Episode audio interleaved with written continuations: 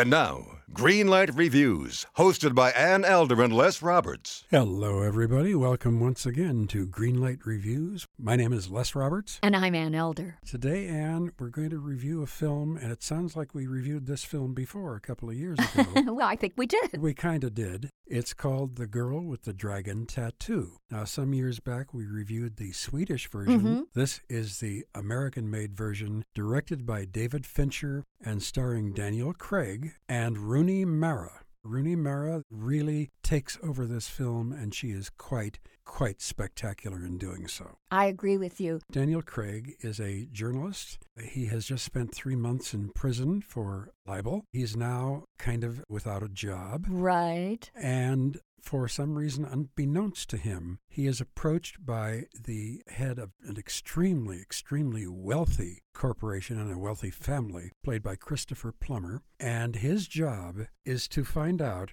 what happened to the 16 year old daughter of this family and Christopher Plummer's niece, who disappeared mysteriously when she was 16 years old. Right. And that was 40 years ago, And they haven't found a body on the island of the Vanger estate right? where this movie takes place. Much of it does. And they have no idea how this girl disappeared. They believe that a murder was committed, at least the patriarch of the family does. And it's up to Daniel Craig to take all of the research that Christopher Plummer's character has conducted over the years. He's made copious notes and so on. To go through that research and try to find out what happened to Harriet Vanger. And he is finally turned on to asking a very strange young woman who is a computer hacker and a genius at being a computer hacker to help him. Her name is Lisbeth Salander, and she is played by Rooney Mara. hmm And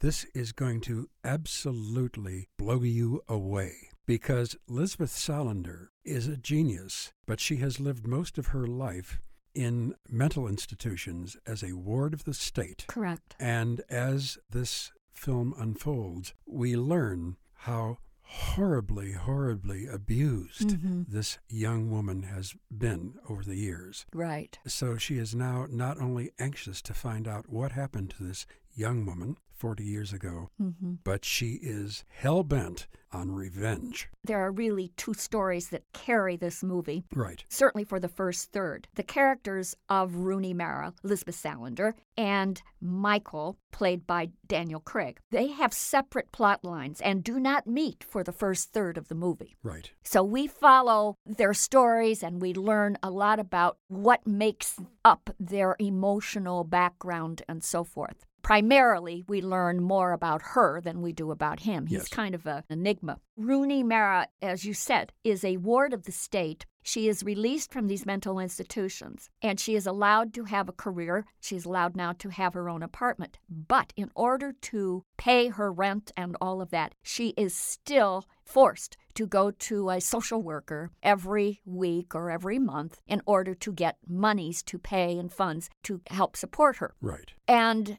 it is those sequences with this dastardly social worker who takes total advantage of his position over her Yes. and her vulnerability that will rivet you. These are tough scenes to sit through. I won't lie to anyone out It's there. This very is hard. not a family movie no.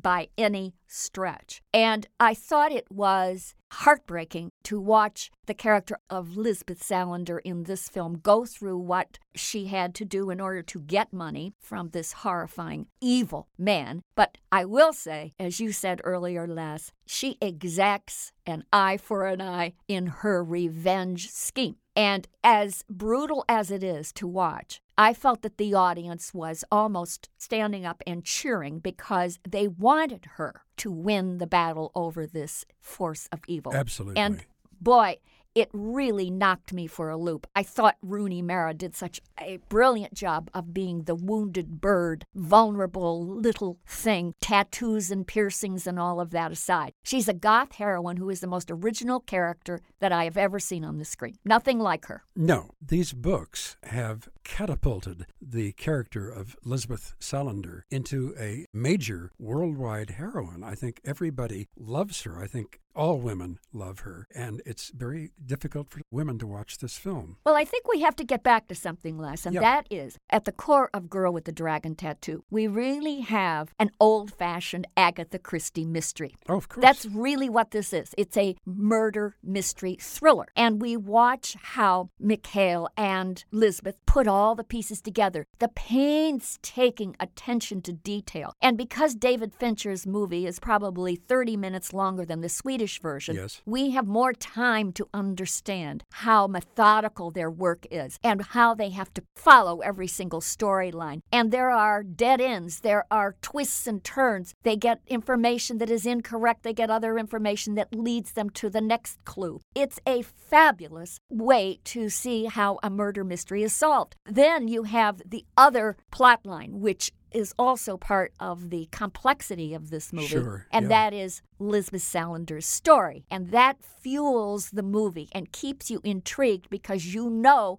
what this character has gone through. And you watch her slowly develop a relationship with a man that, you know, she begins to trust. And when she does, she gives him a small smile. And that is a major breakthrough for this character. yes, absolutely. My goodness, what an acting job this Rooney Mara does. Yes, I think she's quite wonderful. Now, I loved Noomi Rapace, the Swedish actress who played this role in the Swedish film. I did too. They are different. For some reason or other, I think Noomi Rapace touched me more than Rooney Mara did, possibly because that's the first time I saw it. I think that has a lot to do with it. Absolutely, sure. But I think they were both great, great performances. If you can take Yeah. the horrific violence in this film and the horrific premise of the disappearance and the murder, I think you're going to like this film a lot. Oh, I think it's splendid. Let's talk about the other actors who contribute so much to the dramatic importance of this film. Yes. Stellan Skarsgård plays one of the Vanger family members. There are other people involved, other family members, and as our two main characters begin to uncover the secrets of the Vanger family, we learn a lot about this dysfunctional group. They had Nazi connections, they were involved in Ponzi schemes. This is not a good group of people. Not a good group of people at all. And with Christopher Plummer, who is initiating this search, we wonder about him. We wonder whether he is as corrupt as everybody else in Yes, his family. And we do. Christopher Plummer is one of those very, very subtle actors.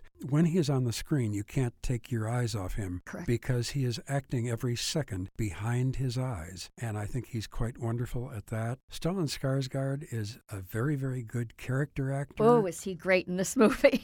Another wonderful moment in this film is when Michael finally realizes that the killer may be on the island where Right. he resides in that cold Spartan guest house as he's trying to figure out who might have murdered Harriet Vanger. And that realization is late in the film, and it is a blood curdling moment for an audience to sit through. Then there are some moments that follow that realization that will have you probably running up the aisle looking for safety. It's a very, very scary and very interesting film. David Fincher is a cinematic directorial genius. He Absolutely. is one of the greatest filmmakers that we have going. His attention to detail, the way he develops dialogue sequences, and his cinematography is so fabulous. Those cold sequences when Michael is driving down those lonely roads Oh, down yeah. in the island. There are so many moments in this film that are absolutely breathtaking. I just thought this movie was a classic masterpiece. I love the film. I thought it was brilliant. I'm going to give The Girl with the Dragon Tattoo a brilliant green light. And by the way, if you're thinking about world traveling, you're not going to want to go to Sweden after seeing this film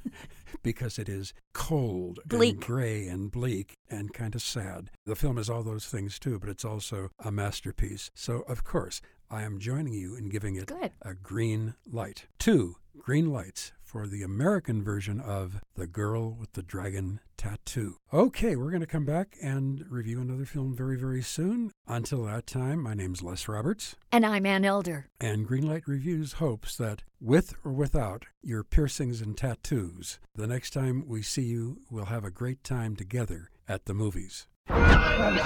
You've watched them in unforgettable adventures, love affairs, and tragedies. Now it's time to hear their own remarkable stories. From the makers of Death of a Rock Star and Death of a Sports Star, this is Death Ready of a Film Star. and action. Starring Heath Ledger, Marilyn Monroe, Chadwick Boseman, Robin Williams, Carrie Fisher, and Bruce Lee. Search for Death of a Film Star in your podcast app. You've seen them tell stories. Now it's time to tell theirs.